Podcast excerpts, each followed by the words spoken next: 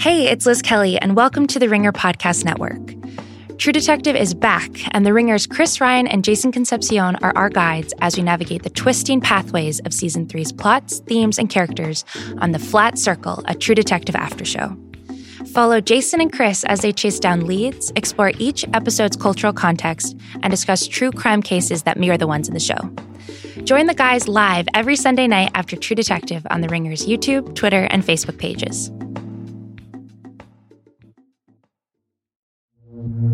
I specialize in those individuals who believe they are superheroes.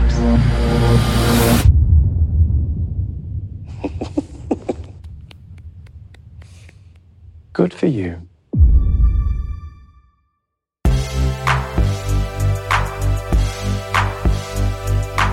I'm Sean Fennessy, editor-in-chief of The Ringer, and this is The Big Picture, a conversation show about some of the maybe or maybe not superheroes in the known extended universe. I'm joined today by one of my superheroes, Justin Charity. Justin, what's up? Yes, my superpowers are understated, but I am not.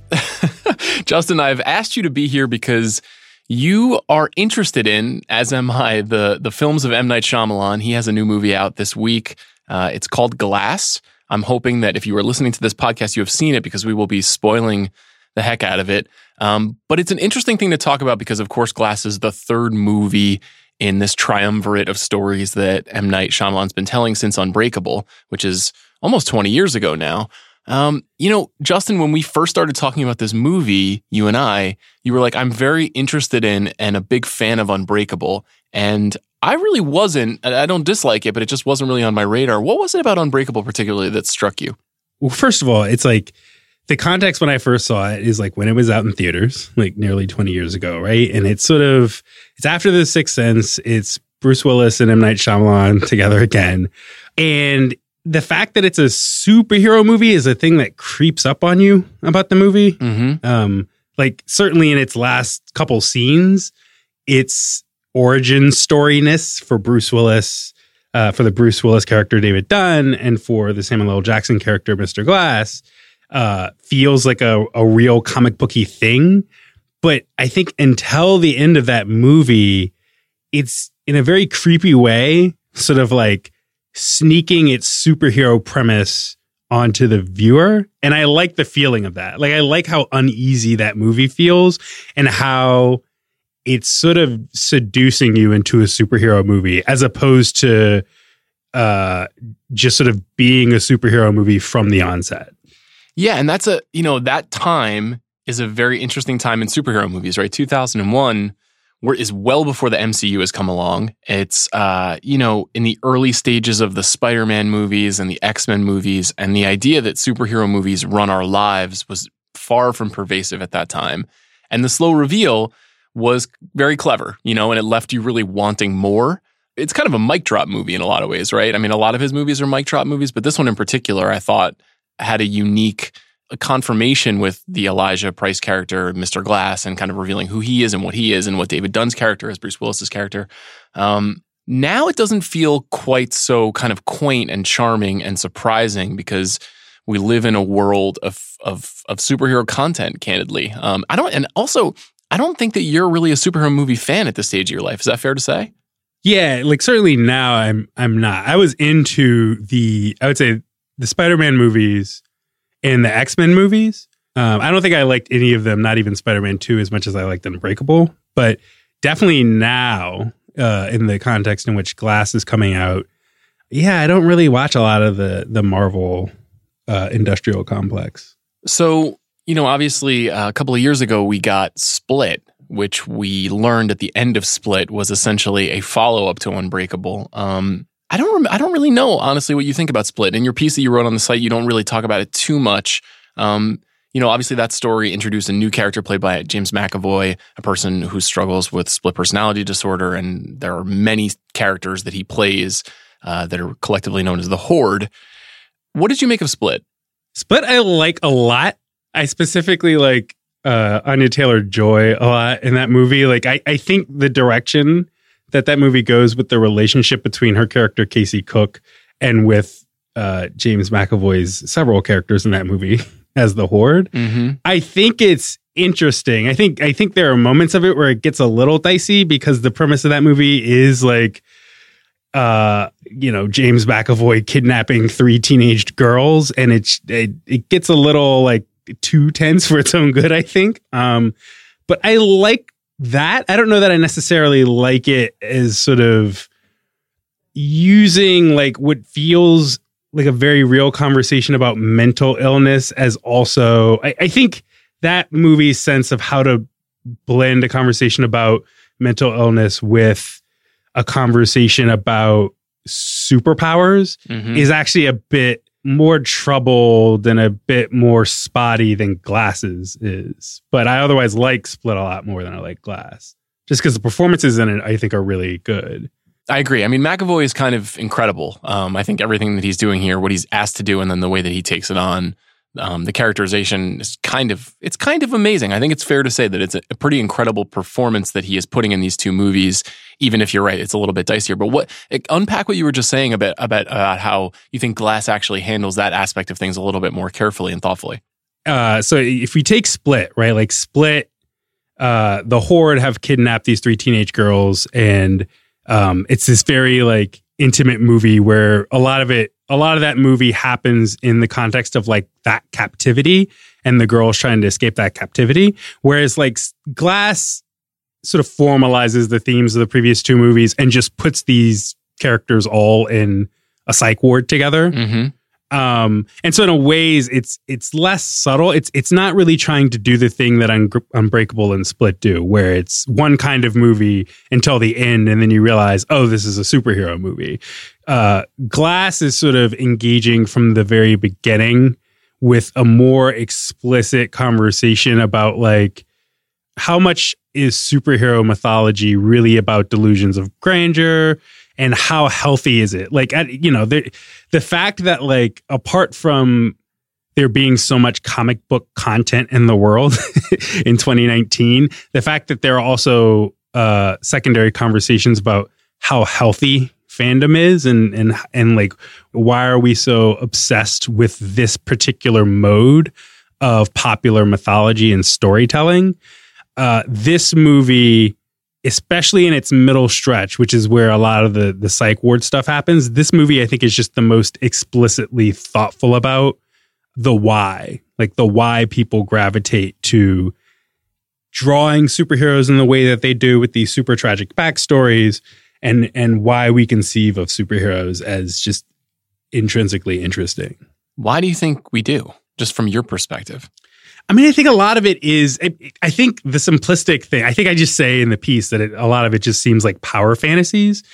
And that makes enough sense, right? Like, the Greeks beat us to power fantasies by, millennia, yes. Right? But it's, I think the difference, because this is true in Greek myth too, but like the thing that's so strange about comic books that I think M. Night Shyamalan really gets hung up on and is really trying to unpack is, it's one thing to have these characters be superheroic, but they're always really messed up too. It's always that like this person survived the Holocaust, and that's why, that's the formative thing in their life that like you need to understand for why they became Magneto, right? Or they were abused as a child, or they fell in a vat of acid. Like, those origin stories and the fact that they sort of gravitate toward these very tragic, like fridge heavy, a PTSD heavy narratives. I don't know. I think that says something about how like those power fantasies aren't just unmoored. People don't just have power fantasies because that's what humans do. I think it's more of a sense of like those power fantasies come from a sense of helplessness and powerlessness against, I think, like the wider world. And yeah, I definitely think Glass is very interested in that idea that the people that end up having these power fantasies are otherwise like incredibly marginalized in their childhoods, and then just incredibly marginalized even as they are living out their various power fantasies. Would you psychoanalyze M. Night Shyamalan and say that he is perhaps a product of this kind of thinking about his career in life? I think it's not unreasonable to say that, he has become such a visible avatar of self-belief and self-creation. Yeah. And the mythology of his films is almost as interesting as the mythology of his life and work. And I'm really interested in him, even though he's come to be a filmmaker with a very spotty track record. It's been well documented that, you know, after The Sixth Sense and Unbreakable, which you mentioned, and the handful of other films that he did that were pretty successful, you know, The Village and Signs, he had a notable down period. I think it's safe to say that it started with The Happening, which is one of the kind of funniest bad good movies of all time. Bird Box, eat your heart out. Seriously. Okay. That's a great call. You know, when you and Kate Nibbs were having your conversation about Bird Box and the Bird Box phenomenon on Damage Control, I was thinking of The Happening and a very similar kind of reaction to, I think The Happening similarly has an interesting premise and is just so badly executed that it's become this beautiful vision of what can go wrong when the pieces don't fit. Right. And he takes a lot of risks. You know, The Lady in the Water, he meant to be this sort of fairy tale for his children, but is ultimately this kind of, I don't know, I thought kind of angry vision of what happens when a person who thinks their genius is being attacked, and the preciousness of ideas and originality and the specialness of what he imagined his films to be. And then he enters this very strange period where he starts making movies like After Earth with Will Smith and, you know, The Last Airbender, which many people thought should have been good and wasn't good. Where do you stand on The Last Airbender? I haven't seen The Last Airbender specifically because I've never really been into Avatar as like an animated franchise. Got it. In general. And he, you know, famously makes this big comeback with The Visit, which was a very small movie that he made that was essentially found footage style about two young children visiting their grandparents and all the terrible things that go wrong. It's notable because it introduces Jason Blum, the producer and the founder of Blumhouse, into his creative life. And he and Blum are clearly a good team. The Visit made a lot of money. It made $100 million. Split obviously was a big hit in 2016. My gut tells me, and we're recording this before we see the box office returns, but my gut tells me that Glass is going to do quite well. I'm interested in that whole kind of mythology idea, though, because I have read a couple of interviews with M. Night now, and he has said quite clearly that he does not see these movies as a kind of expanded universe, and he does not necessarily see a sequel to Glass. You know, let's talk a little bit about what actually happens in the movie and also what you make of that proclamation. Yeah, because I will say that I watched Glass and then I read interviews. And I remember one of the New York Magazine interviews with Shyamalan where he says that. He's like, well, you know, I'm not necessarily trying to make something that goes forever, which is funny to read that and to have seen Glass. The ending of Glass feels like it is a direct contradiction. I completely agree. That movie feels like it is begging for like 16 sequels. Yeah, I thought that was such an odd thing to say. And maybe he's just kind of playing possum with us a little bit. And there's an expectation that there'll be 3 more movies announced, you know, in a couple of weeks when this movie's made $100 million. But it feels like it's very much designed for continuation. It ends on 4 different cliffhangers. Yes. Yeah. Let's talk a little bit about the reintroduction of some of the characters. You know, how effective did you think it was kind of returning to David Dunn and returning to Mr. Glass in this movie? We should say that at the end of Split, like, you know, as much as the very end of Unbreakable ends with the big reveal that like Elijah Price, Mr. Glass, is like a mass murderer as Bruce Willis slowly backs out of a room away from him. Split ends with like this final scene where you see Bruce Willis's character, David Dunn, in a diner, watching a news report, sort of like talking about, it's a news report talking about the Horde, but putting it in the context of the events of Unbreakable as well.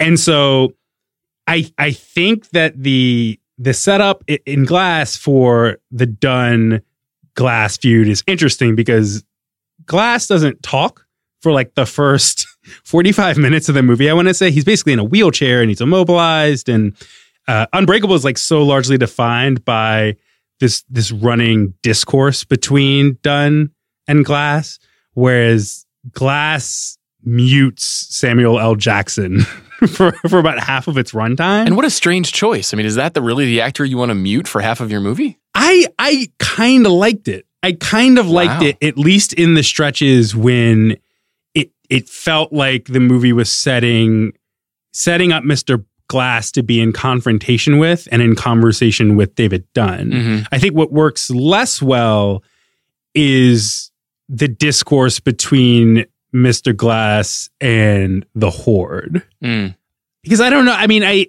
I watched Split, and a big part of, I said this before, but the thing I like about that movie is the relationship between the Horde and Casey Cook.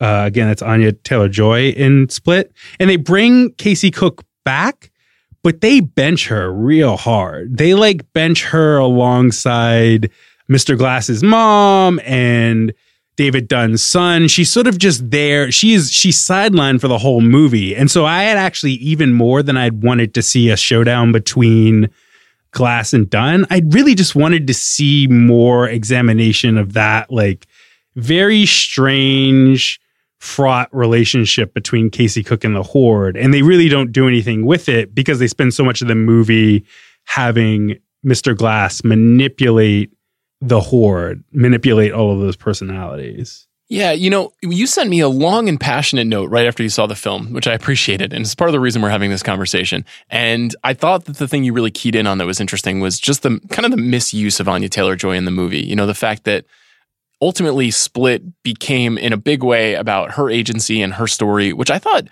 in a movie that is not necessarily always sensitive to complex situations in human life was kind of a sensitively handled approach, a story about abuse and about what happens to people and about how people who have suffered can relate to one another and understand each other better.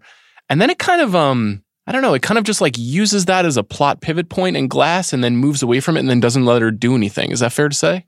Yeah, it very much, you know, I think there's one early line where she explicitly refers back to, where Casey Cook specifically refers back to the fact that in the previous movie, it's established that she, from a young age, was raped by her uncle, who then adopts her.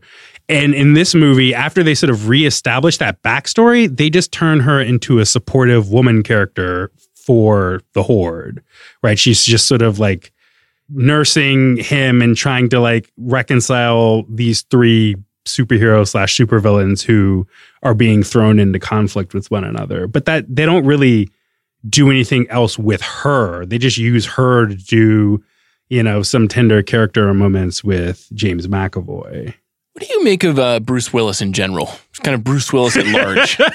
the historical phenomenon of Bruce Willis. Well, I found him to be such an amazingly, and this is somewhat true of Unbreakable, but he's such an inert force in this movie. He's obviously physically overpowering, but he's so silent and so minimal. And he's obviously a huge historical movie star, but Bruce Willis is not as, you know, present in our lives as he was 10 years ago, or certainly not 20 years ago. And it's just, they don't give him a lot to do here. Even though Bruce Willis is still very striking and you can put his face on the poster, there was something kind of unpresent about him. He's definitely the most inert, like you said. It feels like so much of the movie, when it is sort of alive and poppin', is really like James McAvoy doing those wild performances as the Horde, or else the movie dwelling on, even when Mr. Glass isn't talking and is just sitting in his wheelchair and not moving, sort of dwelling on that and trying to mine tension from that through his interactions with, or his non-interactions with, the orderlies in the psych ward and Sarah Paulson's character. It is strange. I do think the Willis inclusion feels, especially for the fact that it's like built up from a movie that happened 20 years ago. I know. It feels flat.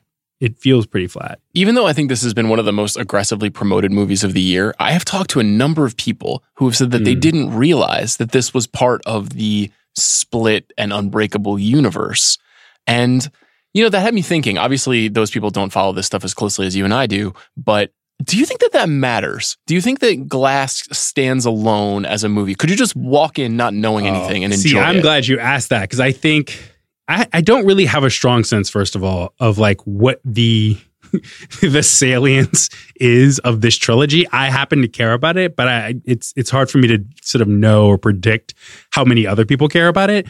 But I definitely think like the first 20 minutes of that movie, and again, this is very much unlike Unbreakable and Split. The first 20 minutes of Glass feel like they are a continuation straight from whatever screening. It's like whatever screening you saw Split in never actually ended. Yes. Like it feels like a bum rush into a direct continuation of Split in a way that I found really disorienting. And I almost found it Marvel-like, frankly. Like it felt very like, forget like whether you've seen Split and Unbreakable. It's like if you didn't watch them yesterday, you might be like, whoa, where are we picking up from here? What's going on here? And I, again, it's like until the movie slows down. Like there's just a point where the movie does do a hard slowdown when it gets all of the main characters together in the psych ward and it introduces Dr. Staple. I think until that point, though, the movie feels too fast, especially for the fact that Unbreakable and Split are not fast movies. Those movies are patient, and even though they're happening like in the context of some broader universe, they're very focused on like, okay, but this is what this movie is doing. Mm-hmm. And I think Glass turns that on its head. It's too immediately about the Glass cinematic universe. It's like an Avengers intro. But I wonder if we are just now trained to watch movies that way. The way we might just step into an episode of ER, 20 years ago and be like, I missed a couple, but you know what? I know that Dr. Green does this, and I know that, George Clooney's character does that, and I'm kind of okay with it. So I wonder if kind of the way that we watch movies has significantly changed and that he's just kind of counting on that. Yeah, I would agree with that. One thing I think is sort of visually clever is in the beginning of Glass, so basically the Horde has abducted four teen cheerleaders. Mm-hmm. And like their weird synchronized body movements I thought were really like, I thought they were amusing, but it was also tense because it's like, okay, but these are four kidnapped girls. And I think if the movie had just opened with that strictly in sort of Bruce Willis with David Dunn, like finding out about the kidnapped girls, going to rescue them, falling into confrontation with the Horde, I think that could have been great and would have felt like you said, the conventional sort of superhero beginning that we've been trained to see. But there's also a lot of other stuff that's happening in the beginning, like David Dunn's tracking down some street hooligans to their houses. And it's like, if you cut all of that stuff out, and if you're gonna sort of do a direct continuation of Split, like from jump, I think they should have done a way more focused direct continuation. But instead, it feels like there's so much exposition happening in the beginning of that movie, and it's all over the place. Let's talk a little bit about Sarah Paulson. I'm a big fan of Sarah Paulson, the actress. Mm-hmm. She is, probably at this point kind of best known for her role as a repertory player in the Ryan Murphy All-Stars. She appears in almost every season of American Horror Story.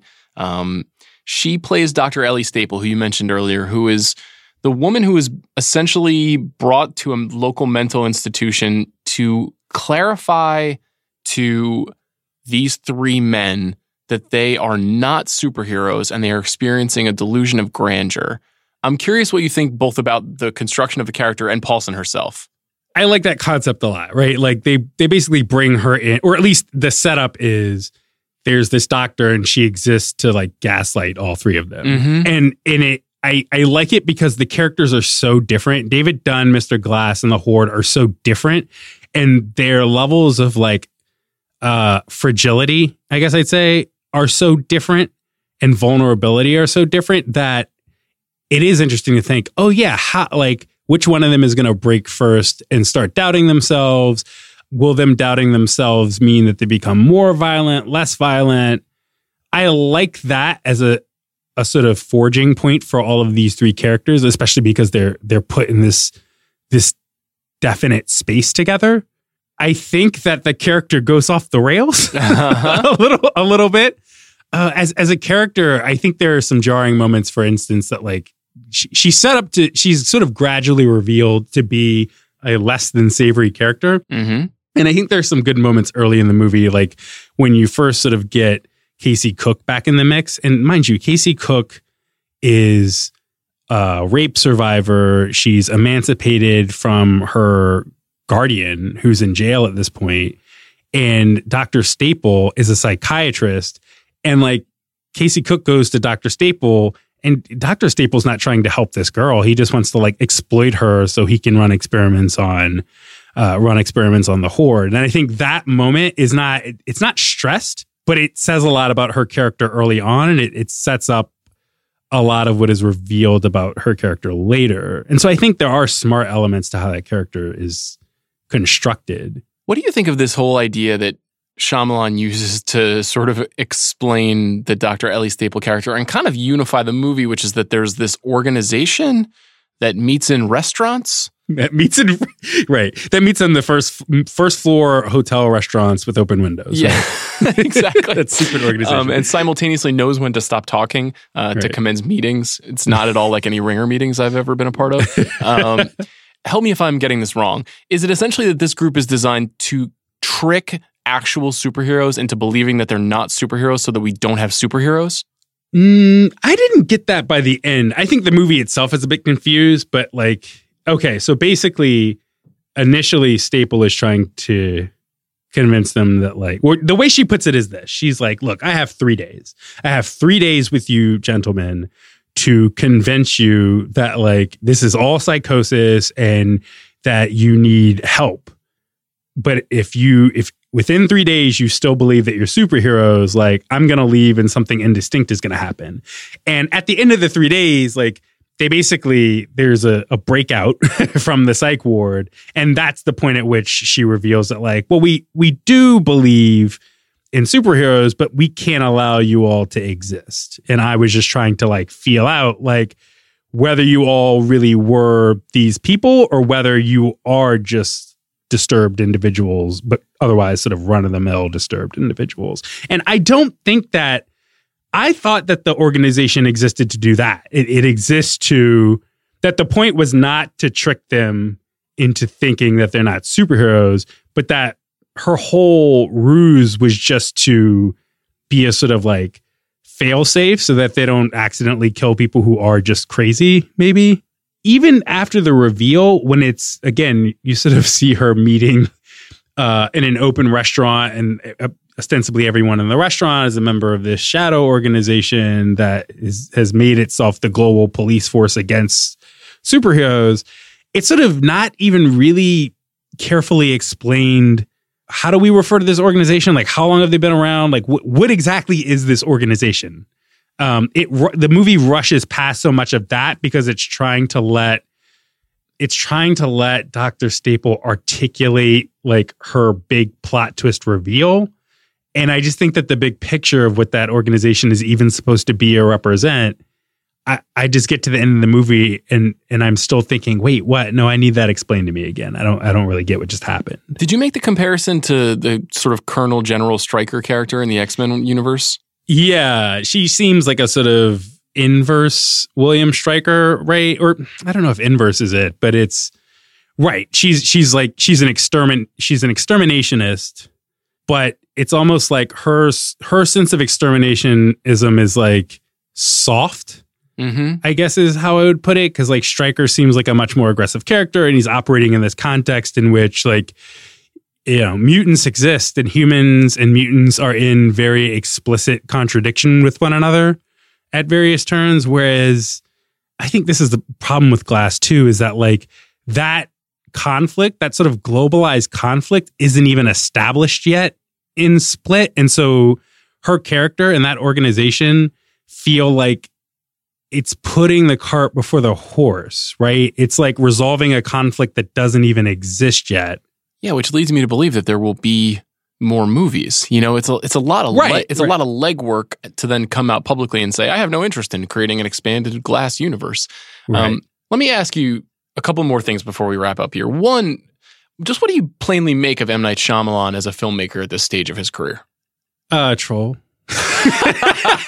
No, I mean, you know what? I don't know that I have like a good top line one sentence overview. I would just say that, like, for somebody who provokes so much hand wringing about, like, is he up or is he down?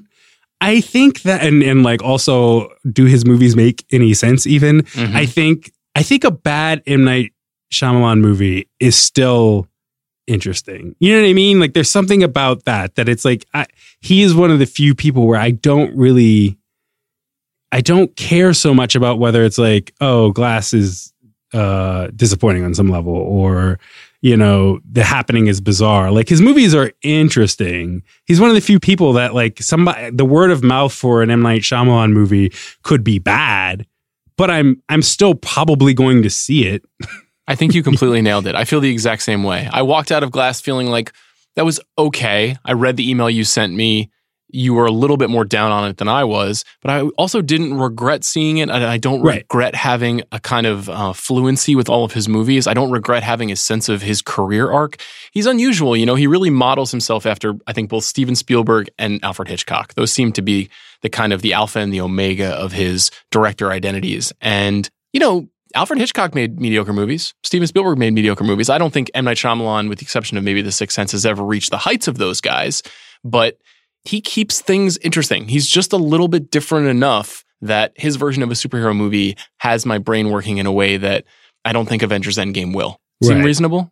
Yeah. And another way I'd put it too, because there's always this conversation around him about like good, bad movies. Mm-hmm. Like, I'll say this, like, I liked Bird Box and I didn't like Glass, and yet I would watch Glass again before I'd watch Bird Box. I feel the exact same way, although I don't know how you liked Bird Box. Would you recommend Split to a person that you haven't seen in 2 years, but you're just chatting and catching up with? Absolutely. Would you recommend Glass to that same person? They would have had to have seen Unbreakable. Okay. And or Split. Or just Split. If they had just seen Split, I'd say, yeah, you should watch this. Do you think that they should just go rewatch The Sixth Sense again? Yeah, it's weird because I mean, for as much as like people put the appeal of that movie on its twist, like, that's true. And I think a lot of people sort of write that movie off as like, okay, but how rewatchable is it? Nah, Sixth Sense, like, I think is really, really rewatchable. That's sort of why I ask you. I feel like it's actually an incredibly well-made movie that is very compelling. Justin, thank you very much for breaking down this movie that we can't recommend, but also kind of enjoyed, but feel ambivalent about. This has been a unique version of an exit survey conversation. I appreciate it. Thank you, Sean.